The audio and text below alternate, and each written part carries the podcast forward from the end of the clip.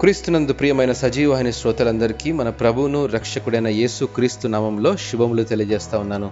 ప్రకటన గ్రంథంలోని ఏడు సంఘాలను గురించి మనం ధ్యానించుకుంటున్నాం.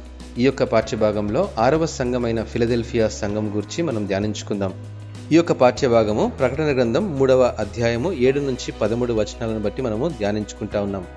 సహోదర ప్రేమ అని అర్థమిచ్చు పదిహేడవ శతాబ్దపు కాలం నాటి సంఘం ఫిలదెల్ఫియా.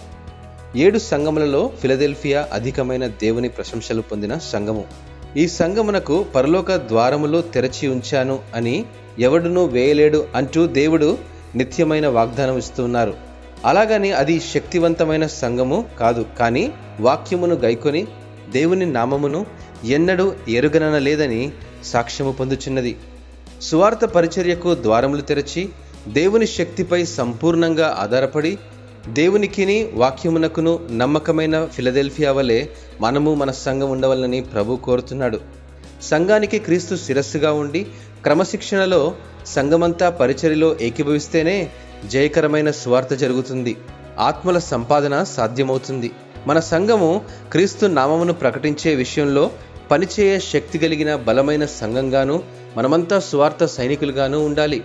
అనేక సార్లు చిన్న సంఘమని కొద్ది మందిమే ఉన్నామని పేద సంఘమని పరిచర్య విషయాల్లో అవకాశములు తక్కువగా ఉన్నాయని దేవుని ఆశీర్వాదాలు లేవని నిరాశపడుతూ ఉంటాము. ఎప్పుడు బలహీనులమో అప్పుడే క్రీస్తులో బలవంతులమని జ్ఞాపకం చేసుకోవాలి. ఎందుకంటే సంఘము అనగా మనము కాదు అది క్రీస్తు శరీరము. క్రీస్తే దాని శిరస్సు. ప్రభువుపై సంపూర్ణంగా ఆధారపడినట్లయితే క్రీస్తు శరీరమై ఉన్న సంఘాన్ని దేవుడే తన ఆత్మశక్తితో నింపి మహిమ పొందుతాడు.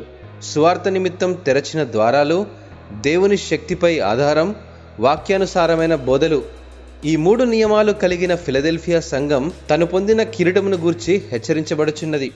ఎవడునూ దాని నపహరింపకుండా ఉండినట్లు మెలకువ కలిగి ప్రార్థించి సంఘము చుట్టూ కుటుంబాల చుట్టూ పరిశుద్ధాత్మ అగ్ని కంచె వేయాలి. శత్రువుకు చోటివ్వని నమ్మకమైన పరిచర్యను జరిగించినప్పుడే దేవుడు తన శక్తిని దయచేసి అనేక విధాలుగా అభివృద్ధిపరచి దేవుడు ప్రేమించిన సంఘంగాను ఎత్తబడుటకు అర్హత గల సంఘంగాను సిద్ధపరుస్తాడు.